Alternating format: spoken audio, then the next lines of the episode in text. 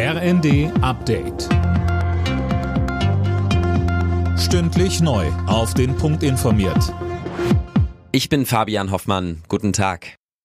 Es ist heiß hergegangen im Bundestag. Die Opposition hat die Generaldebatte genutzt, um kräftig gegen die Ampelpolitik auszuteilen. Tom Husse, CDU-Chef Merz, ließ kaum ein gutes Haar an der Regierung. Ja, nicht wirklich. Er findet, die Ampel macht fast durchweg einen schlechten Job. Sie habe keine Vision für Europa. Die Steuerlast und die Arbeitskosten seien zu hoch. Es gebe zu viel Bürokratie.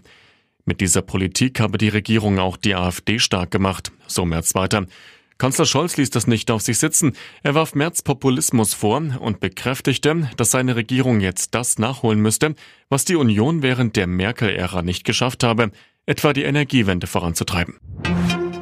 Judenhass ist nicht nur ein Problem der Vergangenheit, sondern auch der Gegenwart. Das hat Bundestagspräsidentin Bärbel Baas bei der Gedenkstunde für die Opfer des Nationalsozialismus im Bundestag gesagt. Seit dem Terrorangriff der Hamas auf Israel habe Antisemitismus in Deutschland wieder zugenommen. Viele sprechen auf der Straße nicht mehr Hebräisch, aus Angst aufzufallen. Über 2000 antisemitische Straftaten wurden seit dem 7. Oktober begangen fast jede Stunde eine Straftat. Dieser Ausbruch des Antisemitismus ist eine Schande für unser Land.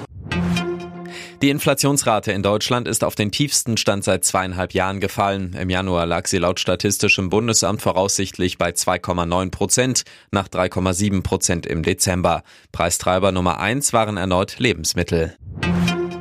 Die meisten Bundesländer wollen eine einheitliche Bezahlkarte für Asylbewerber einführen. Nach Angaben von Hessens Ministerpräsident Rhein haben sich 14 der 16 Länder auf ein gemeinsames Vorgehen geeinigt. Nur Bayern und Mecklenburg-Vorpommern wollen eigene Wege gehen. Nur jeder Zehnte ändert das Standard-WLAN-Passwort seines Routers. Laut Digitalverband Bitkom wäre das aber wichtig, um das Sicherheitsrisiko zu minimieren. 90 Prozent aller Internetnutzer nutzen laut der Bitkom-Umfrage WLAN-Verbindungen. Alle Nachrichten auf rnd.de